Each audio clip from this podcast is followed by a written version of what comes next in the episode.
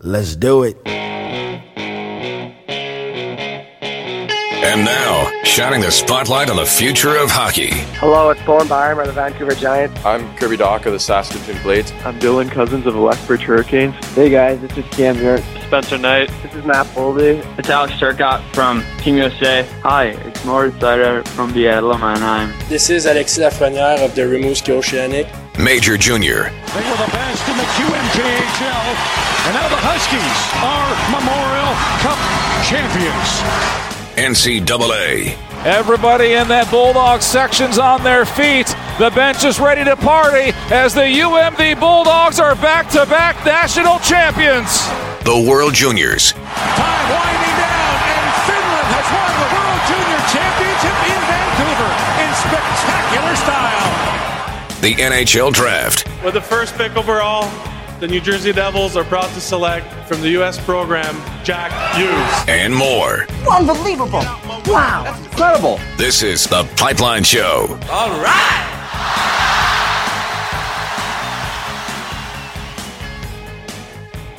Good morning and welcome to the uh, Pipeline Show. My name is Guy Flaming. Thanks if you are a returning listener. Uh, thanks for coming back to the show and getting this week's episode. If you are a newcomer to the program, uh, then welcome to the Pipeline Show. Uh, things are getting weird. Uh, as let's be honest, this is a hockey show. We talk about hockey prospects, uh, and there is no hockey being played. In fact, there are no sports being played. So we are in very much uncharted territory, and you kind of wonder what the what we do moving forward here with the Pipeline Show, but the show will continue, and I'll get into that in a little bit. But as always, we start with the uh, the question of the week, and uh, this week, well, I threw up the question of the week really early in the week, uh, looking ahead to this uh, coming weekend, and uh, well, with how quickly things have changed, it's um, it's kind of a moot point now. But the question uh, at the start of the week was in regards to Bob Ridley, the longtime voice of the Medicine Hat Tigers fact, the only voice they've ever had. 50 years behind the microphone for the legendary Bob Ridley. He was set to call game number 4,000 uh, this weekend. Obviously, that has now been canceled, but uh, the question earlier this week was uh, what was most impressive about his story and his career so far. The fact that he's only missed one game, one game in 50 years. That is amazing. And it was actually not due to illness or anything like that. The uh, station that he was working for very early on uh, sent him to cover a, uh, curling tournament. So he ended up missing one uh, Tigers game. So it wasn't even by choice or uh, anything that he had control over. So one game in 50 years, that's unbelievable. Then you uh, add to the fact that uh, not only was he calling the games, but he was also, for the longest time, the bus driver for the team. So the Tigers are playing in Saskatoon. Well, he drives that, whatever it is, five, six hours to Saskatoon, then spends three hours behind the microphone and then six hours back to Medicine Hat or to the next town, wherever they were playing. That's unbelievable to me. And uh, you, you, know, I every once in a while I'll drive down to Red Deer and uh, and call a game with uh, Andrew Peart or Corey Graham, um, and uh, you know I fall asleep on the way home, and that's only an hour and a half away. So.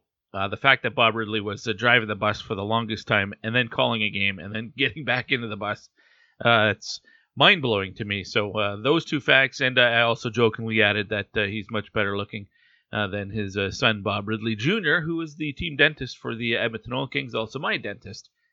But I was very much looking forward to Game 4000 for Rids, and I know a lot of other people were as well. And that's just one of the just one of the games and one of the moments that has been delayed at least as the the well the sport world in the sporting world in general, not just the Canadian Hockey League or the NCAA or uh, the CJHL or the USHL. Everybody has uh, at least put, pushed the pause button uh, on their seasons. Hopefully, you know, in two or three weeks, we're uh, we get back to playing and leagues can finish their seasons or just kind of pick up where they left off and and maybe start the playoffs then or whatever they decide to do. But hopefully, you know, the whole thing doesn't get scrapped and uh, we can get back to normal sooner as opposed to later.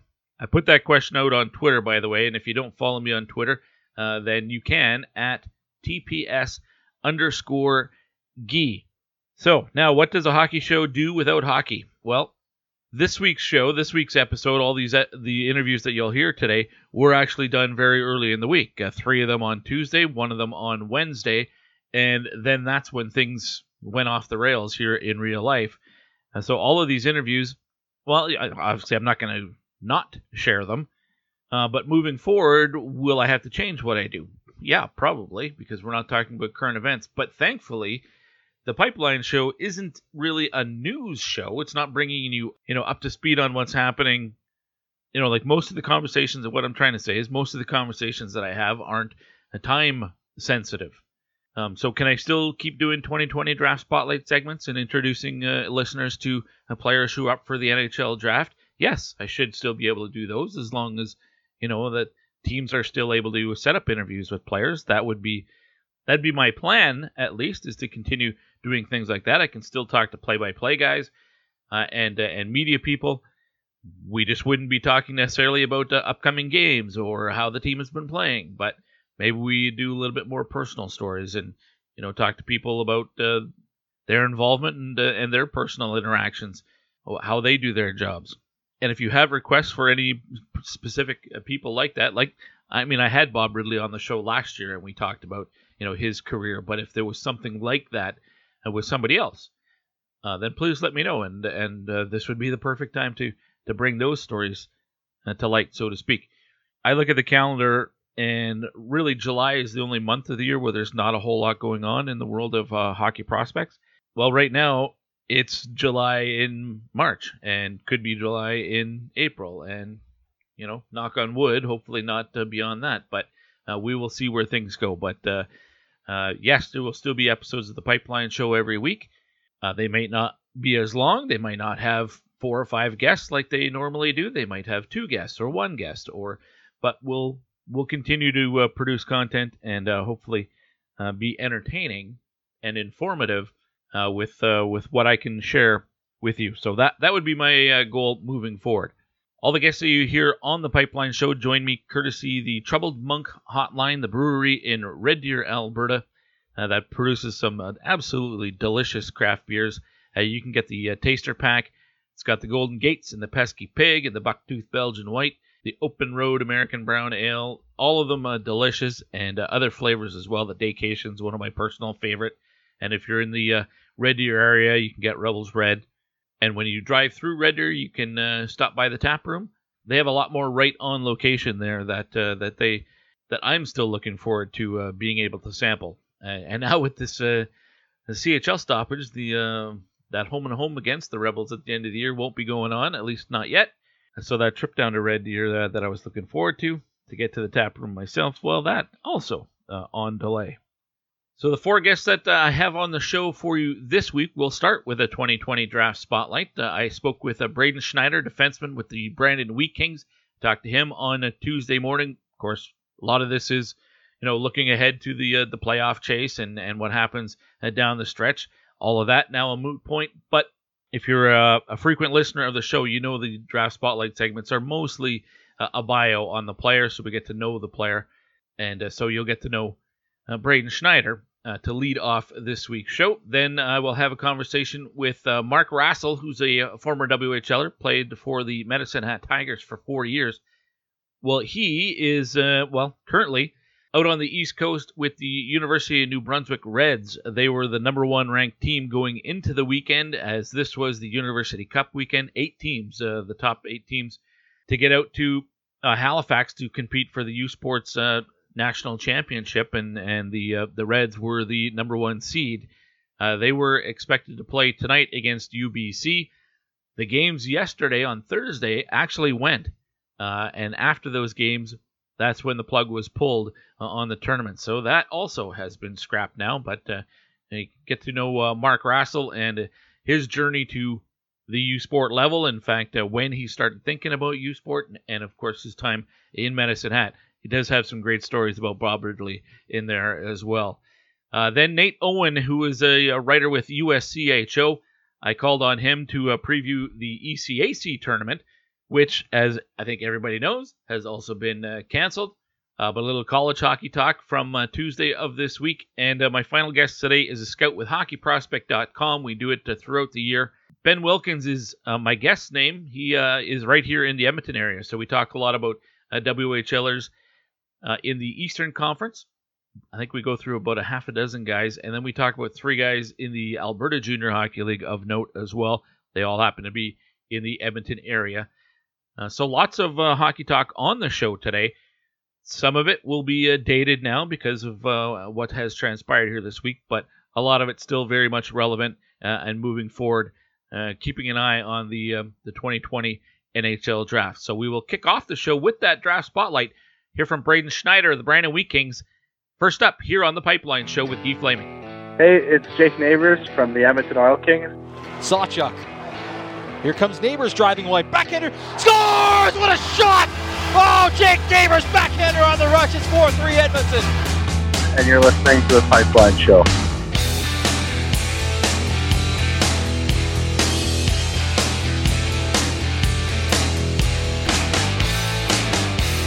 Your Edmonton Oil Kings are bringing playoff hockey to Rogers Place. Secure your seat for every single home game during the 2020 WHL playoffs. Get your Oil Kings playoff pass now for only $125 per seat, which includes a bonus 2019-2020 regular season game voucher. The more we play, the less you pay. Don't miss a moment of playoff action. Purchase your Edmonton Oil Kings WHL playoff pass today at oilkings.ca. Great family entertainment at Rogers Place starts at just $20 a seat. Save on day of game pricing now at oilkings.ca.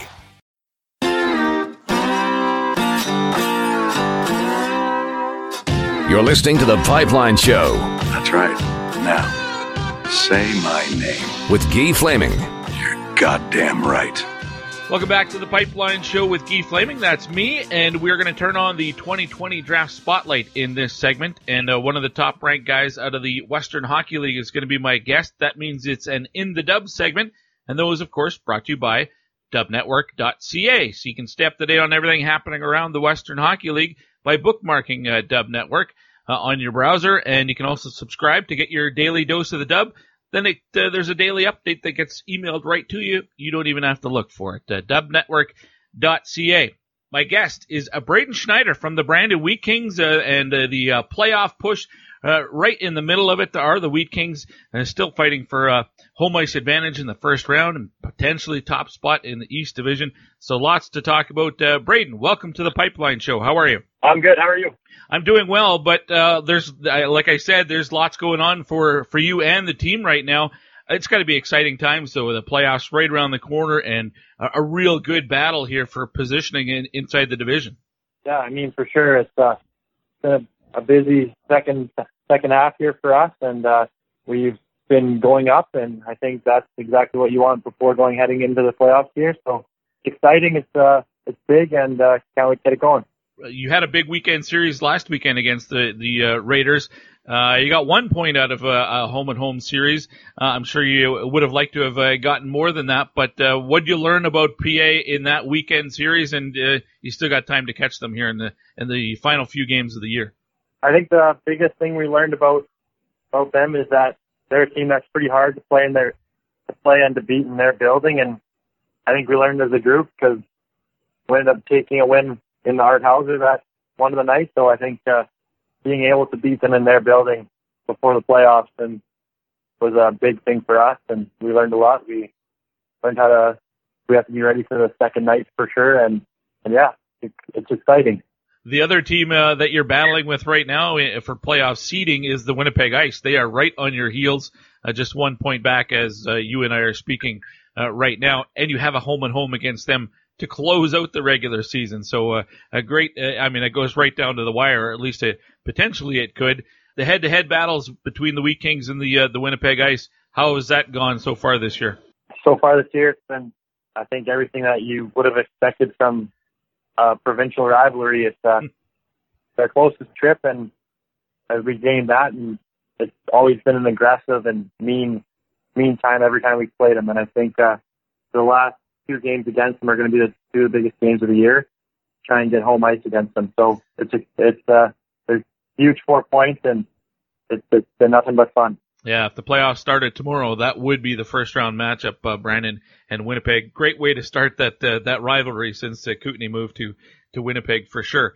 Uh, Braden, the Wheat Kings have been playing really good hockey in the second half, especially gone up the standings, and uh, and now you're where you are. What's gone right uh, for the Wheat Kings here in the last uh, couple of months? I think just after the Christmas break, everyone realized what roles had to be played to get the job done, and we added a couple bit of toughness on into our lineup, and I think that's done us well.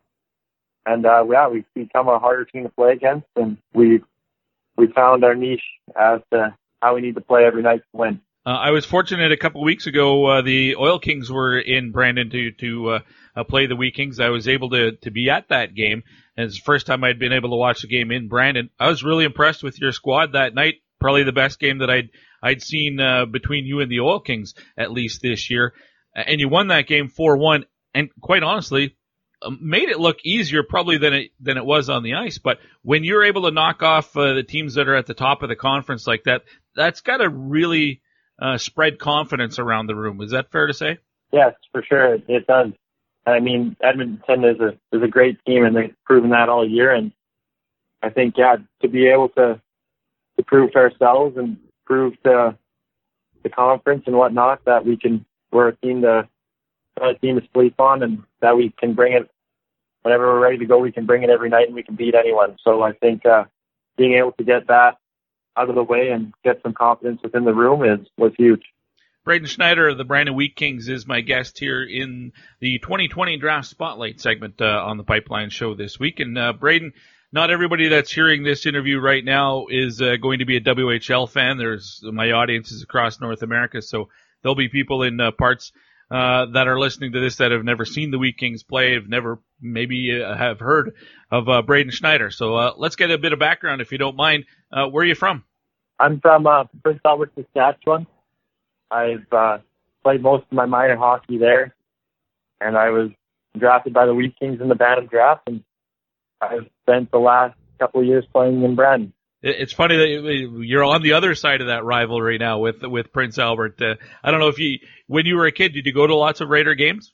I did for sure. When I was a kid and first started paying attention to the Raiders, it was when Draisaitl and Morrissey were playing for them. So I got a, a pretty good experience watching them, and and yeah, it's, it's been pretty cool to be able to play against them and uh, have a good rivalry with them. You're making me feel old. That doesn't seem all that long ago to me, and you, you make it sound like it was uh, that long ago.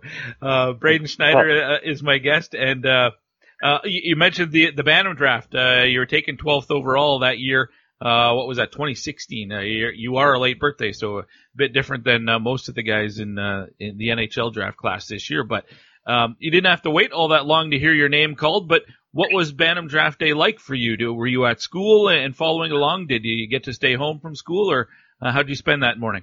Oh, I was.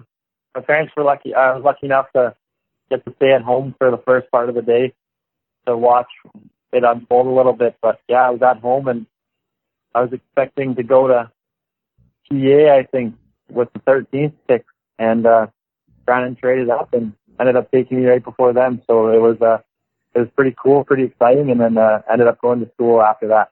Well, that's funny that you mentioned that because I'd, I'd heard the same thing and I wanted to kind of touch base with, with you on that. But being a PA kid and it looked like it, you were going to be the Raiders pick and then suddenly you go to one of their divisional rivals. What was your immediate thought being, I'm assuming, a Raider fan at that point? Well, it, it would have been cool to be drafted by your hometown team. I mean, that that's what, I, what I've grown up watching. That's what I've grown to to enjoy. So, but to go to Brandon, and I think it it it did well for me and was a better better thing for me to happen. And hmm. uh, yeah, I got to get to enjoy the whole junior experience away from home, and I'm I'm glad it's unfolded like that. Uh, Braden, were you always a defenseman as a kid growing up, or did you uh, did you play other positions at some point? I was a centerman when I first started, when I was really young, and then there's a I had a bit of a phase where I wanted to be a goalie I was a Luongo fan, and then turned out, and then Dad didn't let me do that, so I ended up being a defenseman after that. So I got a bit of it all. So you almost ended up being on the blue line uh, as a not by default, but by uh, not necessarily your first choice. Uh, uh, how long before you felt comfortable being a defenseman? Well, when I was younger, I think the reason I got put on defense was because I was better at skating backwards than kids at the time. Right. So my team ended up just throwing me on the, the back end, and it, it it proved to do me well. It's worked out pretty well for you uh, to this point, uh, Braden. Um, yeah. How much of about the draft have you been uh, thinking about? I mean, I talk to players on the show, uh, and uh, a lot of them will say they they try not to think about the NHL draft at all because it could be a, a bit of a distraction. But then there are guys who say that they look to see where they're ranked and stuff all the time because they use that as motivation. You know, they might see themselves where you are in the middle of the first round and, and say, well, I want to be a top 10 guy. So, uh, they use that to fuel the fire a little bit. Um, uh, how about for you, Braden? Are, are you a guy, uh, which, which camp are you in? I'm, uh, I, I, I do see, I do notice the rankings and whatnot. And I, when they come out, I take a quick peek, but I, I'm a guy that tries not to focus on it too much. I try to focus on our, our team as much as I can and improving things that I would, I, I think I need to improve on. So I just, I, I take a peek to see where I'm at, to see if it's improving, but, and uh, that's about it for me. And then I try to focus on team success before a lot of that. Well, this is your third year in the WHL. You had 22 points as a rookie and, and 24 points uh, last year in, in slightly fewer games. But now a big jump up to right now 42 points this year. Uh, what's the big difference for you, or is that just sort of a natural thing as you get a little bit uh, older and more mature uh, that those points naturally come?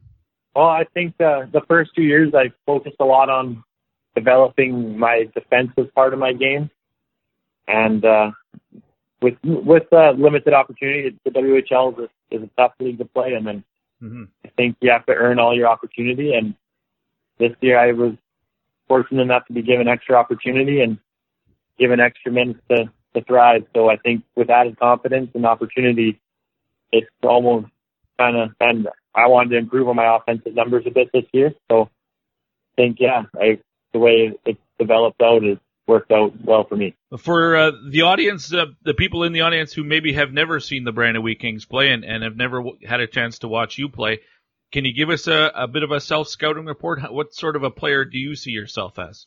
I, I like to see myself as a, a two way guy. I I take a lot more, not a lot more. I take pride in both ends of the ice. I take a lot of pride in my defensive game and being hard to play against and being simple and making a good first pass. And I rely a lot on my skating and physical play to to do that. So I think I'm a two way guy who likes to play the game hard and competitive. Uh, there's another defenseman in the WHL in in, uh, in Kaiden Guhle. Uh, that's uh, in PA, and you guys are kind of ranked very, very uh, close together. I think Central Scouting has you guys uh, uh, actually back to back in their rankings right now. And off the top of my head, I just had him on the show. Uh, I don't know last week or the week before. I in, I picture him as an offensive guy and you more of a stay-at-home guy. But you actually have more points than he does this year in fewer games. Uh, but when you say you you take you know a specific pride in your defensive style, wh- when you have a chance to see other defensemen of this draft class, uh, including Guhle, I suppose, what what's different about you? What kind of sets you apart, or how do you play the game that might be different than those guys?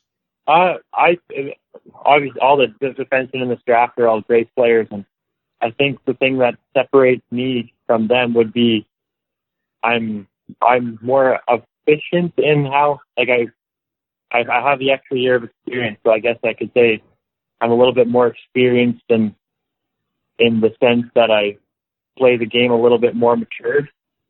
But other than that, I don't think there's too many things that set us apart. And I'd say I'm just I'm I'm hard to play against, and uh, might be a little mature with the extra added year of being a late birthday in the draft. I thought you might say uh, it might be the physical uh, style because uh, you you do like to play physical, don't you? Yeah, I do, and I guess you could say that too. Uh, now, I had a chance to watch you at the Hlinka Gretzky Cup here in Edmonton a couple of summers ago. Uh, what was that experience like for you? Because you were younger than a lot of the guys uh, in the in the tournament that year, uh, but you still played a pretty big and important role on the team. Yeah, I mean it was it was a it was a really fun experience, and to to meet the guys going into the draft that year and to play with players across Canada and meet all those great players, it was it was a really cool experience, and to be able to take home gold for your country is always always something really special. Now, no NHL team in Saskatchewan, obviously. So, as a kid growing up in uh, in northern Saskatchewan and Prince Albert, did you have a favorite NHL team, or were you a guy that maybe looked at individual players more, and it wasn't necessarily the team that you uh, identified with, but uh, specific guys? I I I had, had an auntie in Calgary and and relatives in BC, so I always paid attention to the teams like the Flames or the Canucks. Mm-hmm. And uh, I was a big Luongo fan, like I said earlier. Right. And uh, yeah, then I paid attention to guys like Drew Doughty, who uh, have had great careers so far.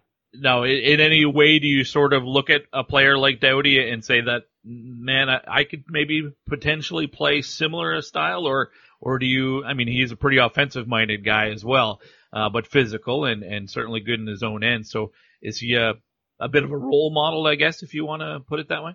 I, I guess you could put it that way, but I I think I model my my game after uh, like more of a guy like Shea Weber, who who's a bit bigger, a bit more physical, and plays a lot simpler than Doughty. But yeah, Doughty's a great player for sure. All right. Well, Weber, solid WHL guy as well. Yeah. Uh, Braden, listen, I really appreciate your time today. Uh, good luck the rest of the way this regular season and into the playoffs. Uh, it's going to be exciting times around the Brandon Wheat Kings uh, franchise. Thanks for taking some time today. Good luck. Thanks for giving me a call. Thank you very much.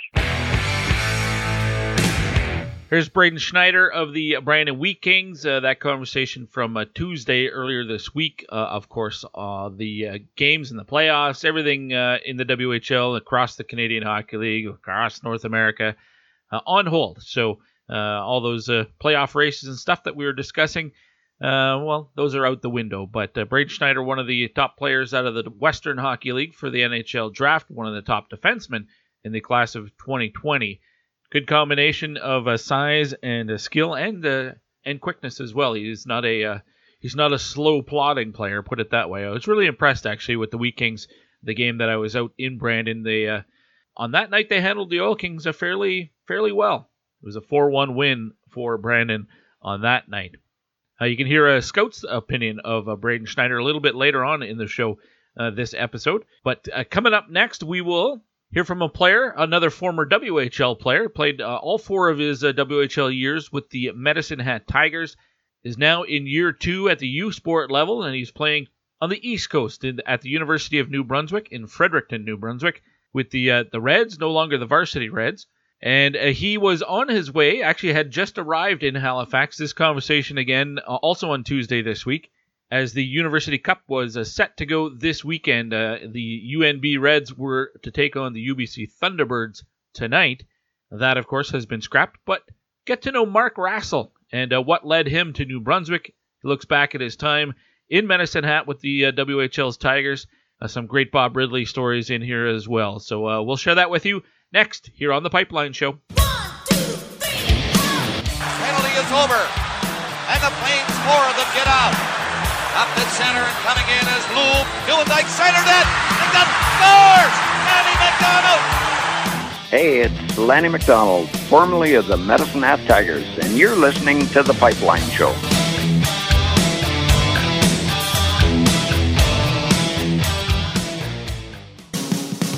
From the organization that brought you Mark Messier, Matt Benning, and Ian Mitchell, Spruce Grove Saints Junior A Hockey is officially back for the 2019-2020 season with all the action taking place at the Grant Fuhr Arena in Spruce Grove. With tickets starting at just $15 per person, AJHL Hockey provides some quality entertainment. For more information, visit www.sprucegrovesaints.ca.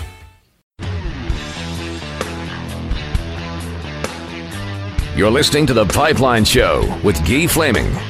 The cream will rise to the top. Oh, yeah. The cream of the crop. Nobody does it better. Back on the Pipeline Show and uh, a big weekend at the U Sport level as you got the uh, the nationals, uh, the national championship going this weekend. You got eight teams all uh, converging in on Halifax uh, Acadia, the uh, host club.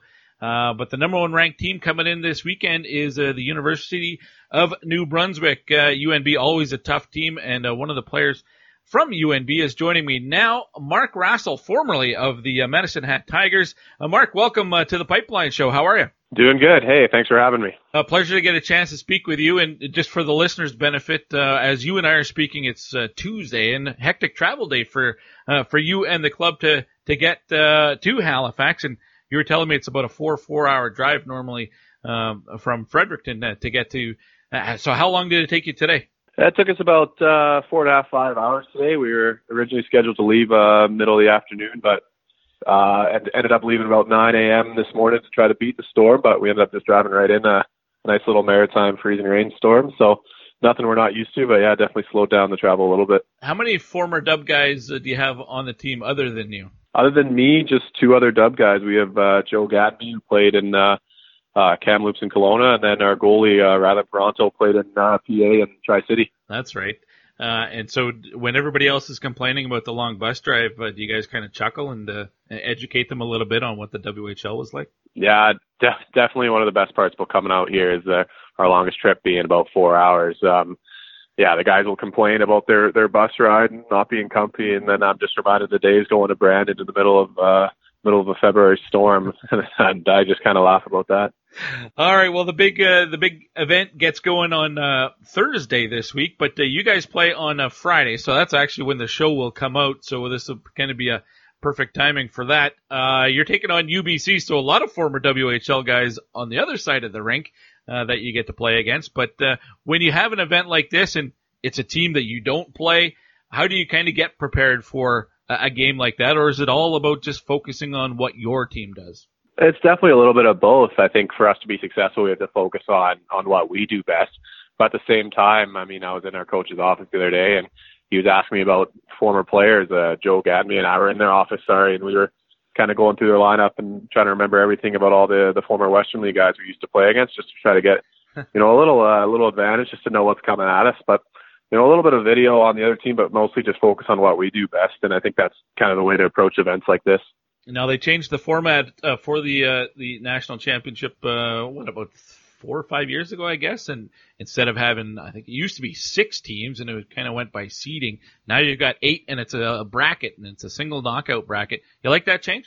Yeah, the change. I'm obviously I wasn't around for for the old format, but you know, yeah. last year it seemed to work out, you know, well for for UNB. So I'm not going to complain about the format right now. yeah, no kidding. All right, well, tell me about your team and. uh sort of, I mean, you are the number one ranked team coming into this event, so uh, everybody, uh, every other club is gunning for you guys. Uh, well, what makes you guys uh, that strong? What's what's the strengths of your team? I think it's just our depth. I mean, if you if you go up and down our roster, you can't really figure out like who our first or who our fourth line is. Uh, you look at the junior careers of the guys that come to UNB, and they're all, you know, pretty successful guys on the verge of you know pro contracts that decide to you know, utilize the WHL scholarship or the O or the Q scholarships that they have and, and then end up going to school. And, you know, it's a bunch of good players that, you know, they're, most of us probably try to go pro after the career. So it's guys that want to keep, keep living the dream while getting an education with it. So, you know, we have a lot of great forwards, you know, heavy forward depth and our speed is, is what really kills teams. And it just kind of, uh, we just keep coming and coming and coming and eventually we'll wear teams down and you can't uh, have success at, at a, in, a, in the playoffs without strong netminding, and you're getting that as well. Um, so you've got the strengths in it at all positions. When at what point in your career, and I guess it would be when did the the U Sports start coming into focus for you, and how eventually did you end up in New Brunswick? Uh, I actually, when I was 15, I was thinking about U Sports just because uh, I wasn't a highly sought after prospect. So hmm. when signing a WHL contract, I thought to myself, well, look at this. I play a couple years in the Western League, and I get to play.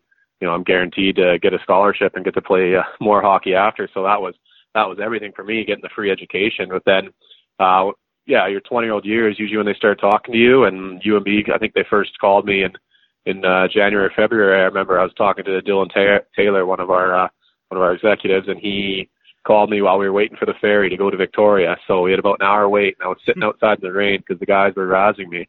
So I was sitting in the rain talking to Dylan Taylor about UNB, and and obviously uh, conversations talked in, into the summer. I uh, talked to a lot of different schools, a lot of maritime schools, and you know schools all across the country. And ultimately, I settled on UNB just because of the winning history that that comes with this school, and you know, and where it is located in the Maritimes. I wanted to see a different part of the different part of Canada, different culture over here, and and I wanted to I wanted an opportunity to win, and just basically, you know, try something new with uh, with a unique opportunity that I had in front of me. That's amazing. There's so many things that you touched on there. A 15 year old thinking about university hockey at this, you know, before you even get to start your WHL career. That I I have to think that's extremely rare. Uh, I think most guys are still envisioning the NHL at that point. Um, and then you, you decide to go across the country. I had uh, Keanu Yamamoto on the show, uh, I guess about a month ago, and he said pretty much the same thing that he wanted to use the U Sport opportunity to see another part of the world, and uh, that's why he's at, at McGill right now. and then why New Brunswick for you was the right fit when you had probably a lot of teammates who were sticking around and, and playing Canada West and and um, choosing not to go with some buddies like that. That's that's all really interesting uh, for me.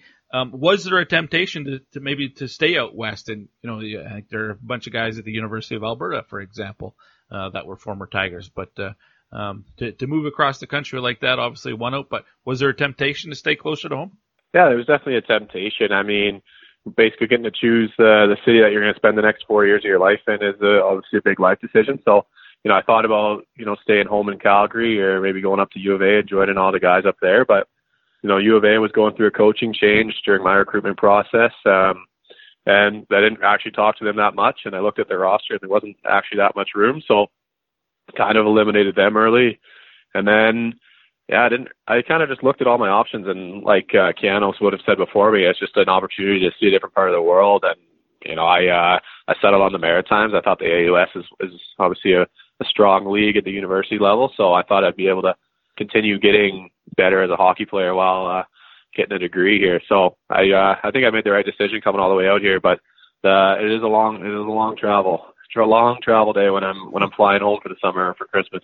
New Brunswick, uh, well, it's my home province, but I grew up in Alberta for the most part. But uh, bilingual province. Have you had an opportunity to flex your French? Um, I have to take uh, two French classes, uh, mandatory for my degree because of the it's a bilingual province. So definitely learning. And then we have about eight or nine French guys from Quebec on our team. So you hear a lot in the room, but I I uh, I couldn't I couldn't speak a sentence of it coming into it, and I still probably can't speak a sentence now just because it's so fast. And the French the French I'm learning is from France, and the French I hear in the locker room is I wouldn't even know if it's considered French with all the slang that they use. Uh, what do you uh, what do you study at, Mark? I'm in uh, business uh, with concentrations in uh, finance and marketing.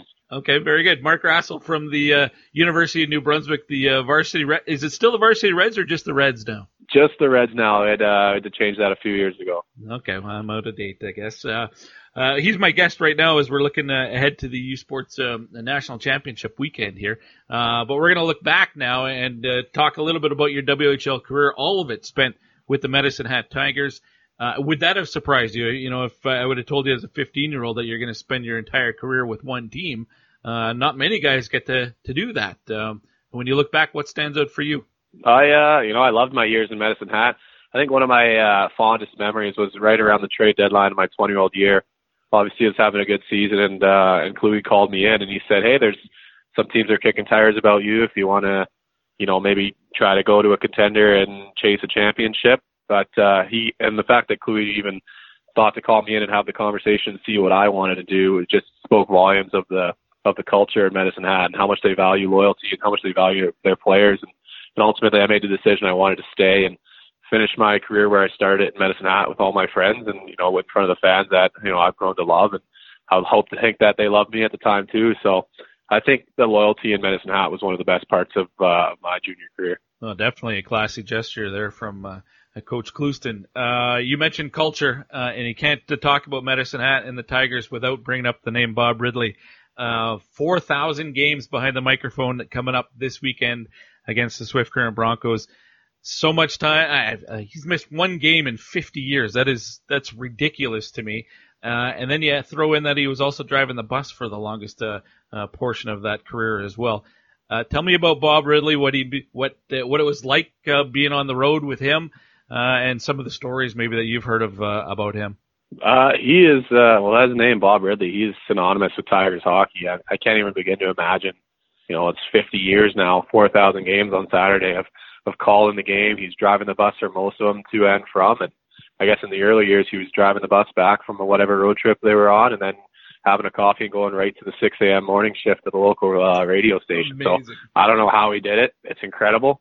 But the I think the best part about that is the one game that he missed is his radio station thought he'd be better off to call a curling match. Mm-hmm. So I think their radio station's probably kicking kicking themselves knowing what what could have been. But the fact he's only missed one over all these years is absolutely incredible. And you know, I hope it's a special night on Saturday night for for Rich. You know, he was a he was always not not, a, not necessarily a mentor, but just like a huge figure in Medicine Hat who was super nice to the young guys coming in, and he was a part of explaining what Medicine Hat Tiger culture was, which is kind of odd for a radio guy to do, and usually that'd be a job for you know coaches and older players. But he was there, and because he's been there from the start, he just knows so much. So he would help in the process of of explaining to the young guys what it meant to be a Tiger. He, he's told me in the past that you know on on the longer trips while he was driving, players would have to come and and you know sit up at the front and, and just talk to him to make sure you know he like he didn't start dozing off or something. Because boy I mean the trips in the dub are crazy as it is.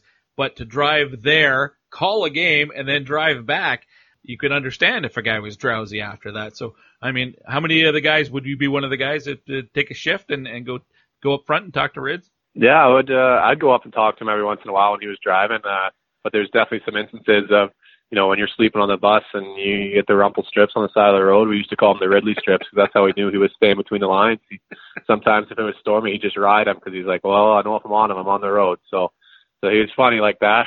But uh, pretty tough to sleep when you're when you're bumping up and down the whole trip. But you know, he always got us home safe, and I think that's the most important thing. Oh, that's great. Uh, Mark Rassell, uh, former Medicine Hat Tiger, now at the uh, University of New Brunswick Reds, uh, getting set for the uh, national championships uh, this weekend at uh, at the U Sport level. I can't let you go without asking you about the the scholarship package and all the guys that I get on. Uh, always tell me, you know, how how um, easy it is to use and uh, how invaluable it is uh, to not have to worry about the financial part of it. Um, maybe for listeners who aren't aware, can you just uh, touch on uh, what it's done for you, what it's meant for you? Yeah, that uh, the WHL scholarship it, it means a lot to me, and I know it means a lot to uh, you know other former players that are util- uh, that are utilizing it. You know, uh, going to school, you know, having your you know not only your tuition but your books and all your uh, other fees that come with university paid for is it's just a giant stress relief when you when you know uh, you don't really got to worry about where the money's coming from to to get your education. You know, especially for families that you know come from poorer backgrounds where if you have an opportunity to sign in the Western League, you know that a huge uh, huge chunk of money is going to go to the to the school that you know your your son can play at after his career. It's you know it's an unbelievable uh, it's an unbelievable uh, program that the WHL has set up, and I know myself and other former players are very thankful for it. And you know when we utilize it to get our degrees and we're we're graduating without any student loans or any debt, it's it's just putting us one step forward ahead in life. Is it easy to use? Like, uh, is it is it a complicated process? Um, yeah, the only thing you have to do is uh, is just send an email every now every now and then. So it's a very easy to use process.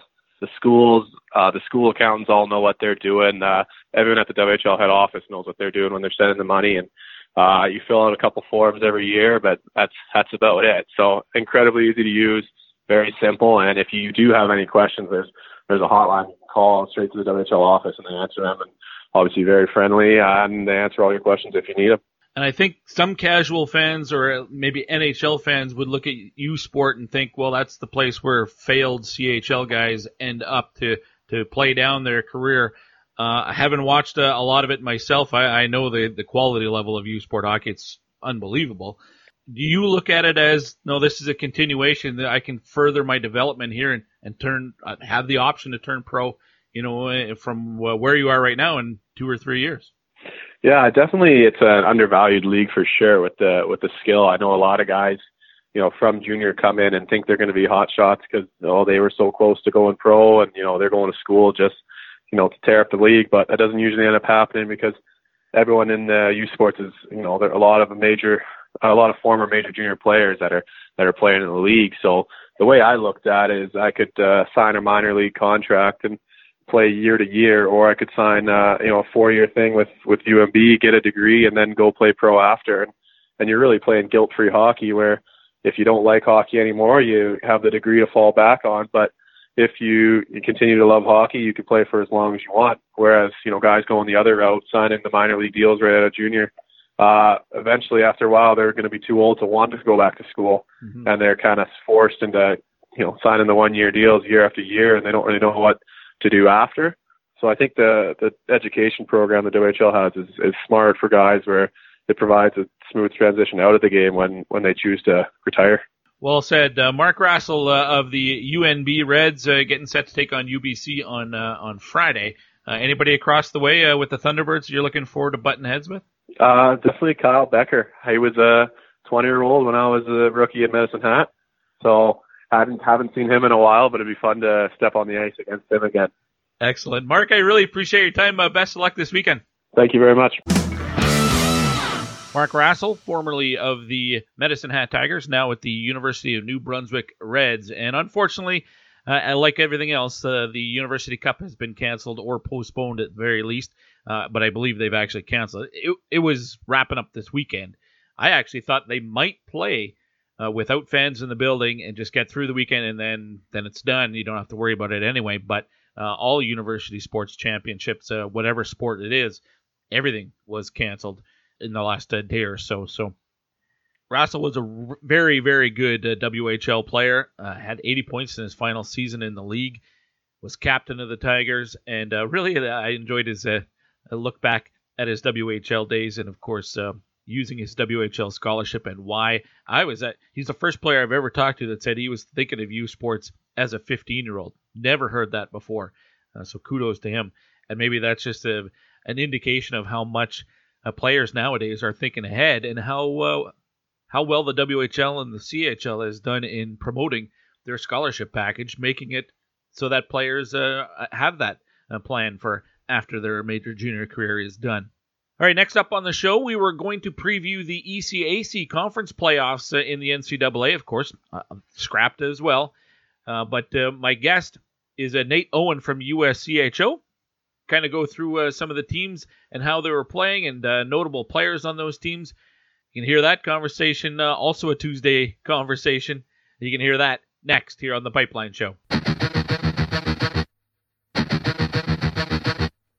McLaughlin top the right circle, goal line right, pass through the middle, and a good save by Colton Point and a beauty.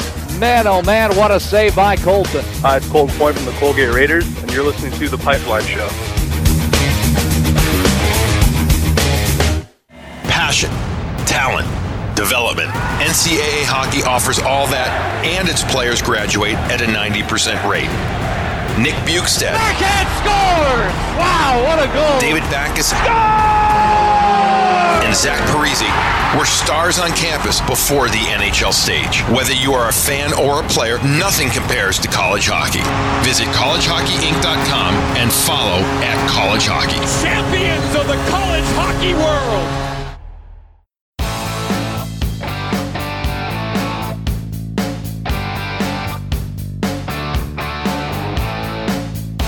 You're listening to The Pipeline Show with Guy Flaming. I think I'm getting the black lung, Bob. Back on The Pipeline Show, in time for an NCAA campus report as we got the playoffs in all six uh, conferences now.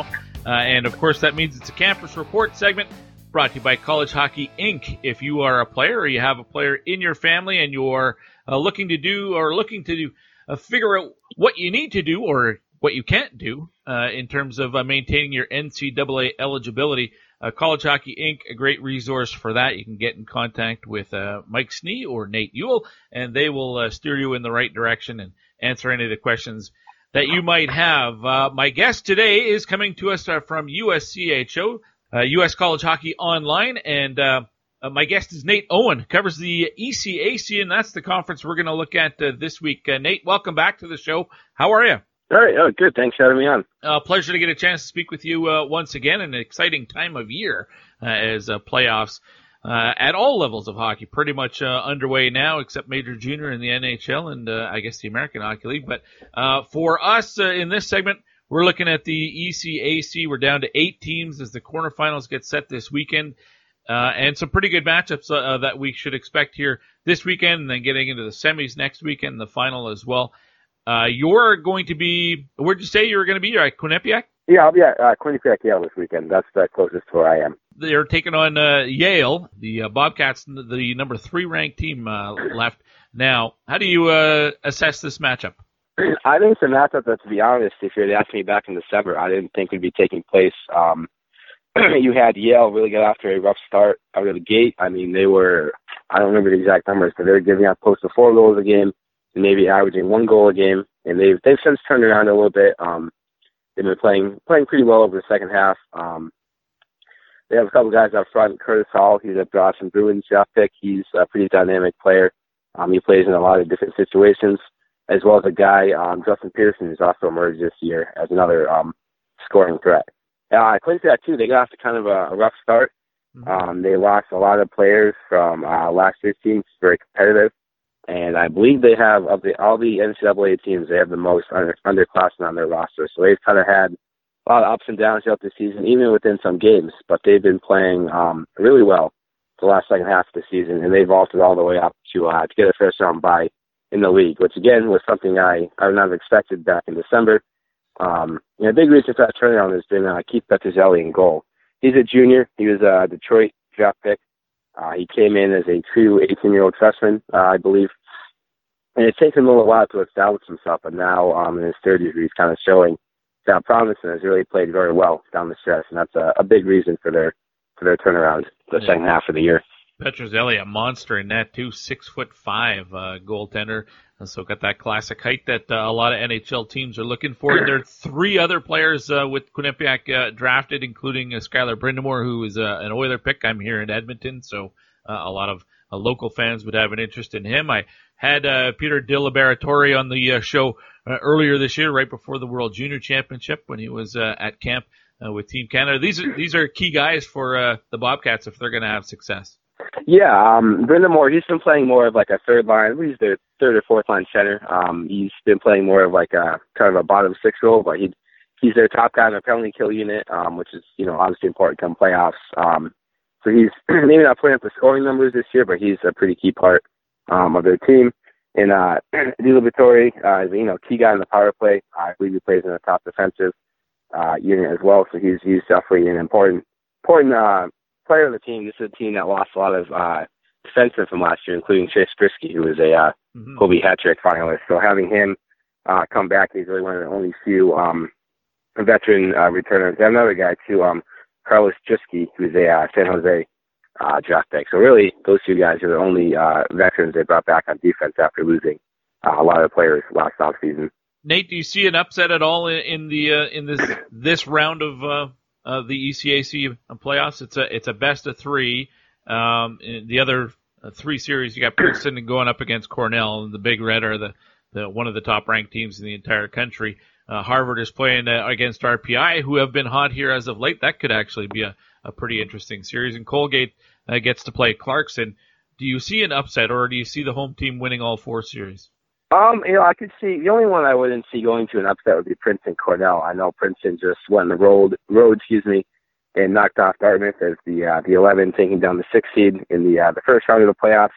But you know, Princeton's a team that's really struggled all year. They won two games last weekend, and they had won two conference games all season. So I wouldn't see any team taking down Cornell uh, in the league. I think it's their league to win but especially Princeton just given, you know, the struggles they've had this year. But as far as RPI Harvard goes, I mean, Harvard is a team that has a ton of talent, and they kind of slid the last weekend of the year. They slid into that, that fifth place spot mm-hmm. and just missed the first round bye.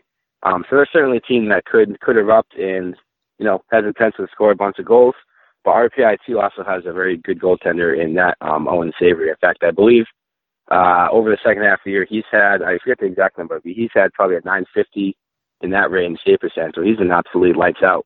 Um, and they have a senior defenseman, Will Reilly, who is a Pittsburgh Penguins draft pick. He's been playing very well too. So I don't think RPI has the um, offensive firepower to match Harvard, but they certainly have um, very good defensive pieces and playing very well um, as a team right now.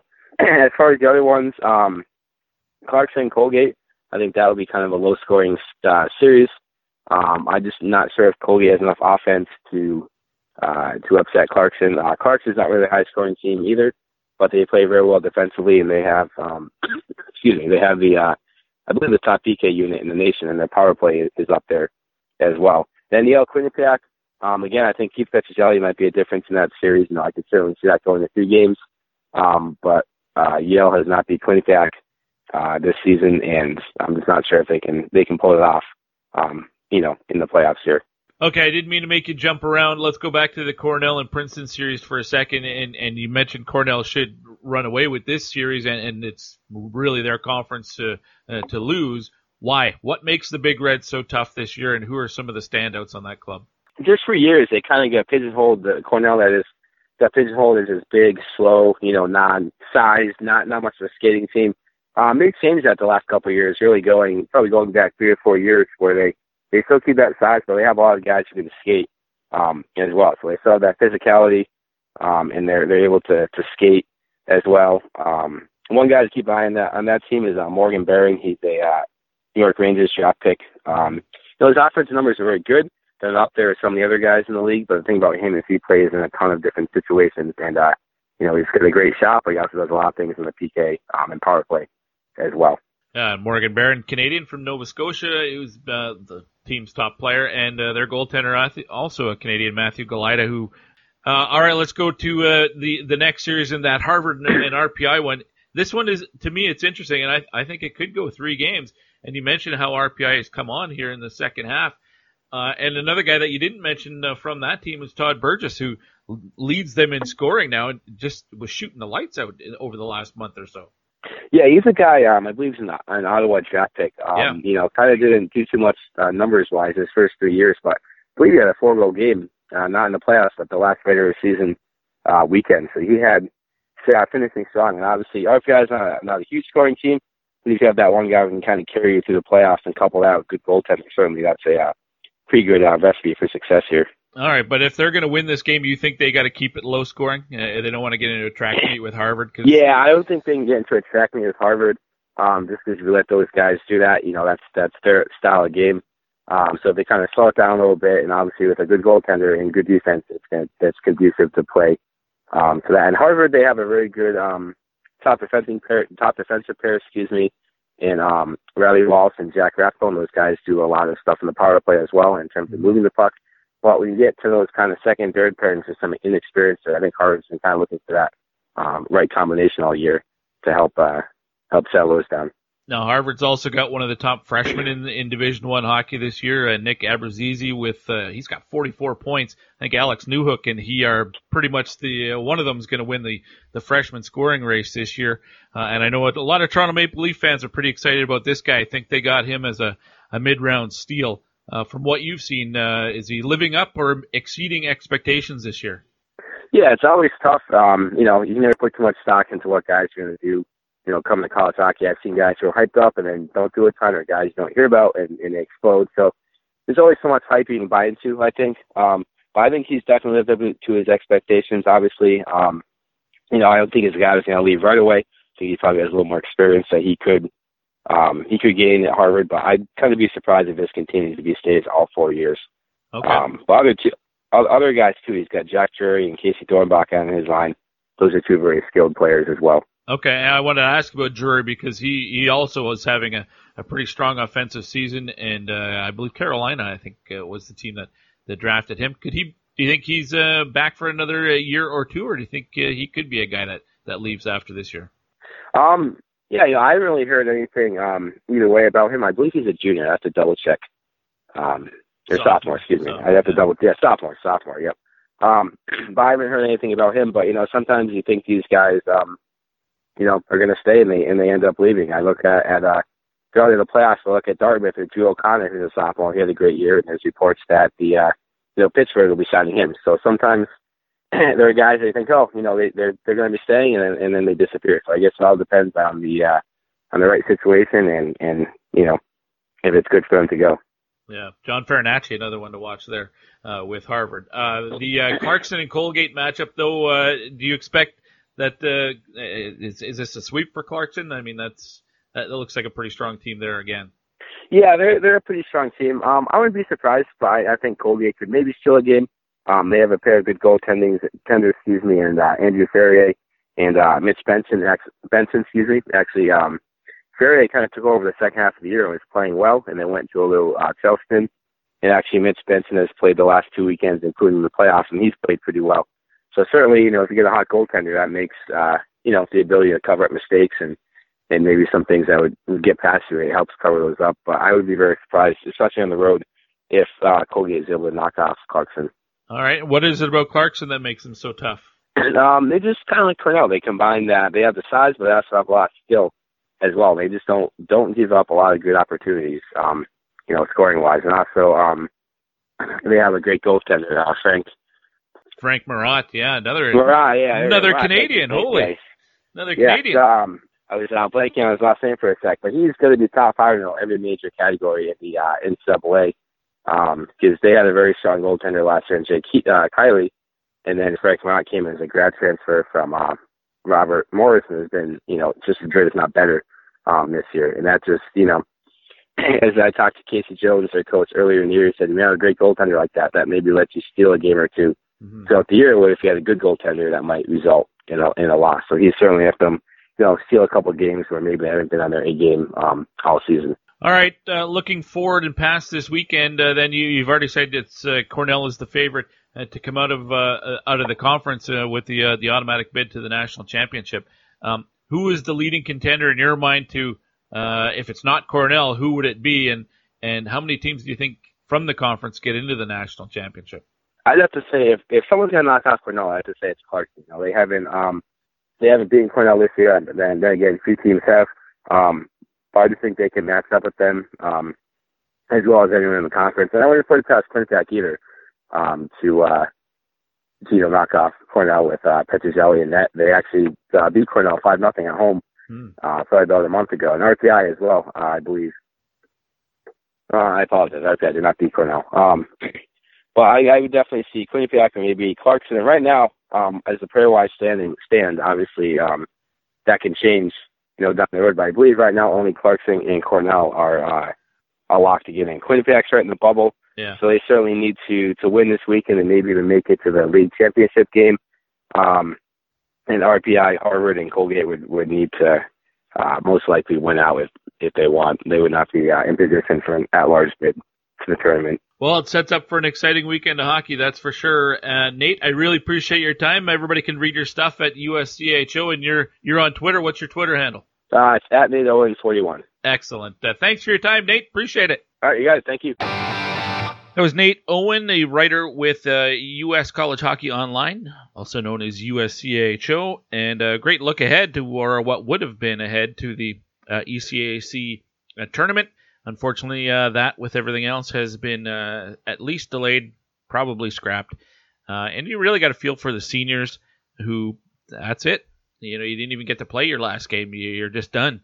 Um, and I already saw basketball wise some discussion about how maybe uh, they get seniors another year. I wonder how many uh, senior hockey players would take advantage of that uh, and uh, play another year. Not sure how that works out academically or not, but uh, got a feel for uh, guys who were in their final year of eligibility and uh, just had the season ended on them. Uh, rather than you don't get to play your last game, and, and you know it's one thing to to play and lose and not continue on, but to not even be able to play. Uh, it's got to be tough for those guys.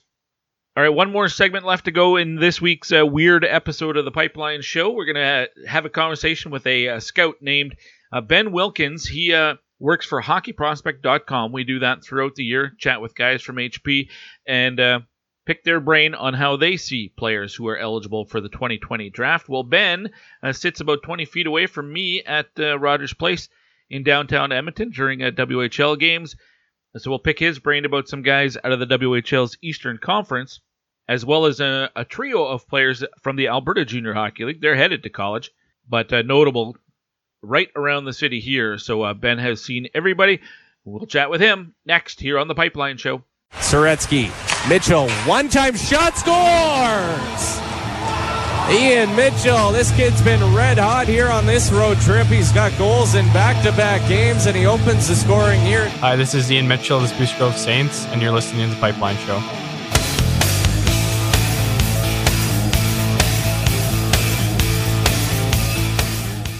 There's a lot of people with disabilities that can't just go out and find a job. So we set out to create a business to fill those needs, one stick at a time. The Store Next Door Gift Shop is a Yarmouth based manufacturer and retail outlet store. So we make great ideas that any of our employees come up with, and we reuse and recycle as much as possible. Our most popular item is probably our hockey furniture. We take broken hockey sticks and turn them into different products. We go through a lot of hockey sticks, a lot, a whole lot. Considering that it's only been a year and we're shipping internationally, I think that that's been a huge success. Most people's reactions are, wow, you do this here. We don't accept can't here. Everyone here learns in different ways, but we want to give everybody every opportunity to find exactly what works for them. There's nothing better than when a customer buys something and then one of our employees say, I made that. They have meaningful lives and build things they can be proud of and get a paycheck for it. I'm Amy Acker and we change lives one job at a time. You're listening to The Pipeline Show with Guy Flaming. You don't scare me. I got chunks of guys like you in my stool. Back on the Pipeline Show, and time for one more segment for this week's episode. And uh, we do it throughout the season. We uh, like to chat with a, a scout from hockeyprospect.com. And uh, this week, uh, we're going to talk about some guys in the Western Hockey League. And that means uh, Ben Wilkins. Uh, welcome to the Pipeline Show, Ben. How are you? Good. How are you? Thanks for having me. no problem. I see you all the time at the Oil Kings games. And so you're, you're the right guy to chat about some Western Hockey Leaguers that are eligible uh, for the NHL draft this year. Maybe we'll start with the guy right here in Edmonton, in Jake Neighbours, and uh, and I, would like to get your take on him uh, on a guy that maybe uh, for me his role has increased as the season has gone on, and his responsibility and his performance has also uh, risen to the to the challenge. Uh, when you watch Jake Neighbours, what do you see? Um, yeah, exactly. He's uh, definitely a player that I saw um, improving a lot through this year. Um, you know, I see I see him playing as a very um, kind of a, a feisty player with a good compete level. Um, you know, a good 200 foot game. He's always back in his own zone, helping out his D-men um, before he actually gets out and breaks out the uh, breaks out into the zone and and helps uh, push the puck up the zone and and even in the uh, the offensive zone, he's hustling hard and um, a, a very NHL ready shot. So he's very dangerous on uh, both ends of the ice. I, I know there were questions uh, from some people about uh, his offensive production. Would he be able to produce? Uh, he's got 70 points in 64 games this year, so I think he's answered that to some degree. Uh, but are there still areas of his game that you're waiting to see uh, develop and, and, and maybe have some question marks about? Uh, for me, I mean, he definitely answered those, those questions with the uh, defensive offensive productions that you said. But uh, you know, for me, uh, I see skating might be a, a, a part of his game that might need improving. Um, you know, for for a player that might go, you know, late first round, early second round, you almost expect to see uh, more of an explosive skating stride coming out of him. But um, yeah, so definitely going forward on the skating level for me. That's what I see. All right, fair enough. I think that's a fair assessment. I also think that uh, consistency for me is one of those things for him. But I think at this age, there's a lot of guys that fall into that category, and uh, I think he's become more uh, consistent, but still uh, has a ways to go there as well. Uh, some of the other guys we want to chat about, there's a couple that play for the Brandon Wheat Kings. Uh, one of them is on the show this week as well. That's uh, defenseman Braden Schneider. Uh, big guy, 42 points in 60 games this year. Uh, but if when I chatted with him, he thought he considered himself more of a, I mean, a two-way guy, but leaning a little bit more to the defensive zone. Yet he's got 42 points. A pretty well-rounded player. Yeah, exactly. Um, you know, I, I only saw him, I think, the once this year, but uh, um, he's definitely you know a smooth skater, good footwork, uh, great acceleration. Um, you know he's definitely one of the top defenders in this year's draft. Uh, got some great hockey IQ. Um, you know he's always looking looking to make the play before he actually gets the puck. So he's got that game plan in his head. Um, you know, so you like seeing those those players that are always thinking.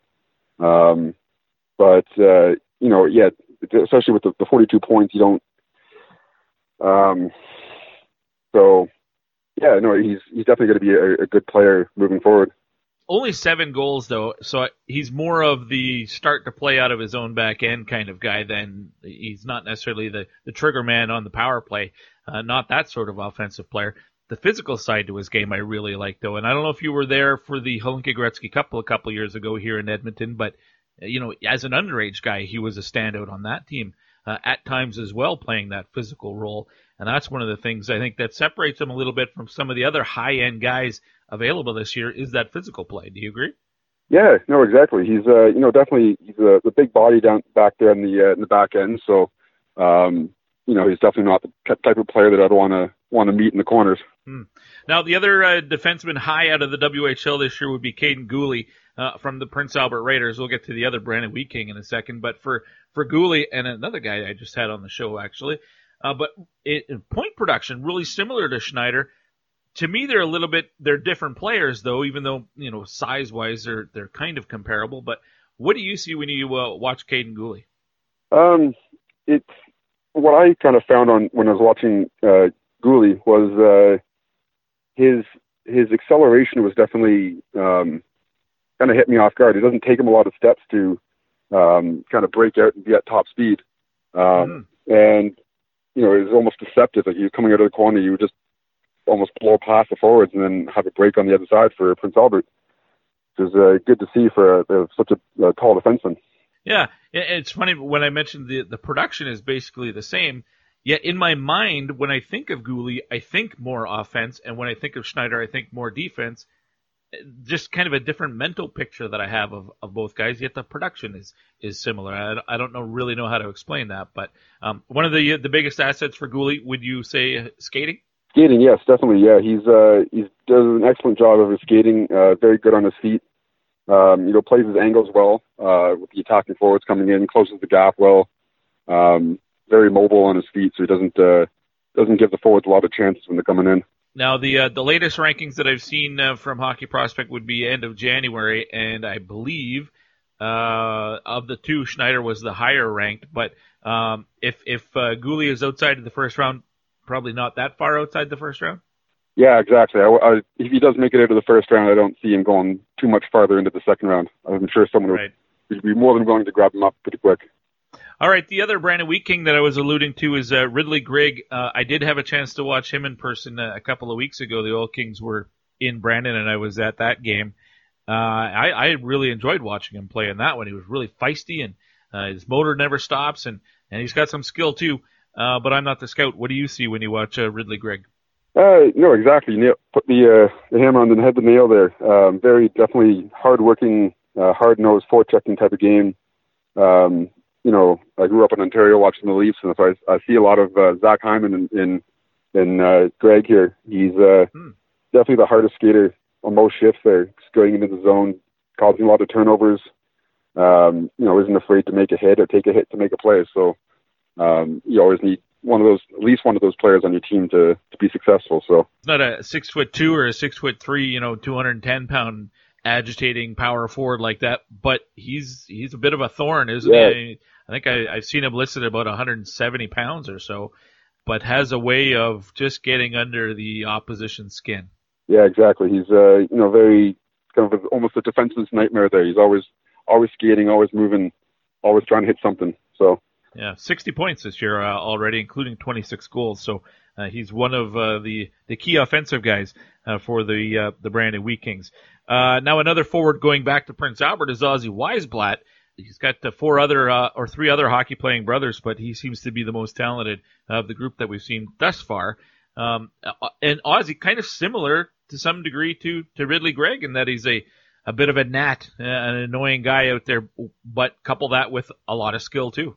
Exactly. Yeah. You know, he's definitely. Uh, I saw a lot of similarities when I watched the two. Um, you know, Ozzy's definitely. Um, you know, he he uses his speed uh, to his advantage. He, he uses you know breaks into his zone and uses his speed to disrupt plays or or forces the defenseman to make mistakes. Like very similar games, showing their abilities to to uh, be a hard forechecker. 70 points uh, in uh, 64 games uh, for Ozzy Weisblatt coming into this weekend's play. Uh, you know, with him and Ridley Greig, do you have concerns uh, at all? Or uh, again, I'll, I'll, use question marks as a as a label. But are there things you're seeing in, in these players that maybe you're still waiting to come around for them in their development? Um, well, you mentioned consistency earlier with one of the other players, and you know, with players at this age, um, you know, they definitely have a lot of progression to go, a lot to learn um, you know, as they move forward, they'll they'll get more and more coaches, and um, I'm sure they'll, um, you know, they'll learn to to, you know, have those that, that maybe the one-off good shift and have that spread out to the whole game instead of just having, you know, maybe one good shift and one bad shift. They'll have to have that consistency spread through the entirety of the game. One other WHL guy I wanted to ask you about uh, is a defenseman Luke Prokop with the uh, the Calgary Hitmen, uh, and here is a big physical, more stay-at-home type defenseman, but uh, again, another smooth skating guy, uh, but 6'4 and about 215, 220 pounds, so uh, he is definitely a handful.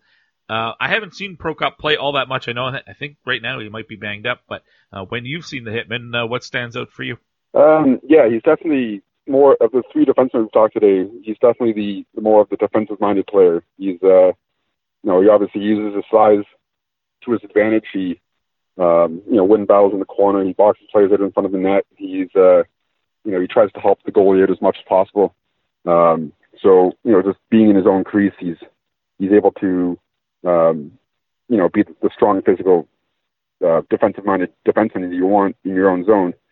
Um, but he also does that, you know, smart about it. He, he's only racked up about 30 penalty minutes, so um, you know he, he doesn't put his team down by taking bad uh, bad mistakes. Ben Wilkins is my guest. He's a scout with HockeyProspect.com. Uh, check them out uh, for uh, all the latest rankings and stuff for the uh, upcoming NHL draft. There are also three guys in the Alberta Junior Hockey League I wanted to touch on quickly. Two of them with the uh, Sherwood Park Crusaders. What a year the Crusaders have had. Uh, but Carter Savoie, Michael Benning, two guys probably expected to both be second, maybe third rounders if they happen to slip that far. But let's start with Savoie, 99 points this year in just 54 games. Both of them going to uh, the University of Denver when they're uh, ready to go, as long as they continue going the, the college path and don't detour to the WHL. But uh, tell me uh, your thoughts on Carter Savoie. Yeah, Carter Savoie, he's definitely um, you know a goal producing machine, especially this year. I think he's put up 53 goals this year, and uh, you know it's definitely the the goalie's nightmare because of his uh, he has a, a shot that's if not there, it's an NHL ready shot. Um, you know when he's determined to get to the net, it's it's hard to get him not there. Um, I remember one one game the the uh, the defenseman full on dragged him down and uh, you know he still got up and got the shot off and you know had an unbelievable goal. Um, so when he's on, he's on. But uh, you know, the same thing from it's that consistency thing you were talking about. Um, right. You just got he's got to learn to you know have that that level of drive through the entire 60 minutes. Yeah, uh, and uh, you're not the first person that's told me that, and I wondered if it was you know offensively really really good, defensively uh, might not be there uh, all the time. That commitment to playing in his own uh, end of the or his own half of the ice, uh, and that um, determination or motivating doesn't always look like a motivated player uh, every night. But again, at uh, 17, 18, a lot of guys fall into that category. Michael Benning, a talented defenseman, uh, really small but big numbers, 75 points uh, for the crew this year. Also going to Denver. Uh, his older brother is uh, uh, Matthew Benning, plays with the Oilers. His dad was an NHLer as well. Uh, Michael Benning, uh, he, well, he comes, it's in his genes. What do you see from Michael Benning? Um, he's a fun player to watch. He's definitely, um, you know, he doesn't have the size on his on his side, but um, you know, he's very calm. Shows that he has high high IQ when he's skating. Um, you know, he's definitely the, the the the power play quarterback on the team. Like he's has a strong ability to, bring the puck up the ice. Um, you know, people have talked about uh, comparing him to uh, former AJHLer uh, Cale Makar. Um, and uh, I mean, I don't see him being quite that level, but he's definitely following the footsteps of uh, of that player. So, um, you know, it's, it's good good things to have happen to him. I wonder if there's another uh, former AJHLer like Ian Mitchell who's in. Uh, uh, well, he's about to finish up at Denver, so Benning basically will take his spot uh, with the Pioneers. But uh, he played in uh, in Spruce Grove and put up the offensive numbers as well, and uh, now ready to turn pro with the Chicago Blackhawks in a month or so. Uh, but that's Michael Benning we're chatting about. Um, who between he and Savoie, do you have do you have a personal preference who you you would take before the other guy? Um, I mean, it, it depends on on the team and what they're looking for. But personally, I would take uh, more of a, a Benning type player. I mean, he's more of a you know, you always have the, the saying of defense uh, defense wins championships, but um, right. you know, I like having seeing that type of small player and his uh, determination to um, bring that puck up the ice and, and get into the uh, the offensive zone and, and create uh, create chances that way. All right, the last player I wanted to uh, ask about another AJHL guy, defenseman with the Spruce Grove Saints. Uh, that that is Ian Mitchell's former team, and uh, not a big guy here either. In, in Ethan Edwards, uh, listed at 5'10 and about 100, 170 pounds, doesn't have the offensive numbers that Benning does, but this is still a player that's on the radar for a lot of people. Uh, you've seen him. Tell me what you like. Um, yeah, he's definitely very, very similar to uh, what Benning uh, shows, but he's more, I'd say, raw, more of a raw player. Um, you know, he's he's quick on his feet. He's very, um, you know, he's very confident when he's skating, um, and he's you know definitely the smaller player, so he's not going to be the guy that you know, goes physical and um, and anything like that. But um, he's uh, you know he's a hard worker. He's he's uh, he's not shy to going into the corners and boxing at the attackers and and getting the puck back. Um, but you know, it's definitely more more raw. So he's got to hone in on those skills and uh, in order to be successful when he's moving forward. All right. Well, he's headed to the University of Michigan next year or the year after, uh, but eventually his path takes him uh, to the Wolverines. Uh, all right, Ben. Listen, I really appreciate your time. I guess we'll see you down at the rink as long as uh, they keep letting fans into the building. Yeah, exactly. all right. Thanks for your time, Ben. All right. Thank you for having me. This is awesome. All right, a great rundown of some of the guys eligible for the 2020 NHL draft uh, out of the WHL's uh, Eastern Conference, courtesy Ben Wilkins from hockeyprospect.com. You can always uh, check out their website. Uh, the uh, rankings, the first round that they have, is always posted there. And uh, subscribe to get to some of the scouting reports and wait for the Black Book. Who knows when that's going to be coming out, as everything being pushed or suspended at least and pushed back and delayed. Who knows when the draft actually will come around. Uh, but the Black Book will get you prepared once it's ready for uh, public consumption. Great job. HockeyProspect.com uh, always brings the goods in time for the NHL draft. That does it for this week's episode of the Pipeline Show. Moving forward, again, I mentioned at the start of the show, kind of uh, playing it by ear. Uh, we'll continue to have shows every week, but they probably won't have four guests or or five guests like uh, most of the episodes do. They might not be you know, an hour and a half long, like most episodes are. We are in uh, uncharted territory uh, with this whole uh, virus stuff going around. So we'll continue talking hockey. If I can get 2020 draft spotlights uh, set up, I will continue to do that, talking with uh, players who are uh, draft eligible. Don't know what the what the day-to-day operations for teams will be right now moving forward. They may have just you know given a lot of people time off, so players might not be available. Won't know until I try to uh, start setting those up, but there'll be media of, of, people that I can speak with. And so the plan is to uh, continue uh, having shows, and uh, if there is any particular subject you'd like uh, to talk about, uh, you can let me know. If there's a person in particular you'd like me to get on the show, might be a good time to track down some former players and talk about the things that they've gone through since their junior or college careers and into professional hockey. They can look back on their careers and things like that. We can we can think outside the box, and you can help. Uh, let me know via Twitter at TPS underscore Gee. You can also uh, email me, Gee at thepipelineshow.com. And at the end of every show, I usually say, uh, get out and watch some junior college hockey so that we can talk about it next week, but we can't do that. So instead, I'll just say, uh, stay safe, and we'll chat next week. Till then, my name is Keith Flaming. See ya.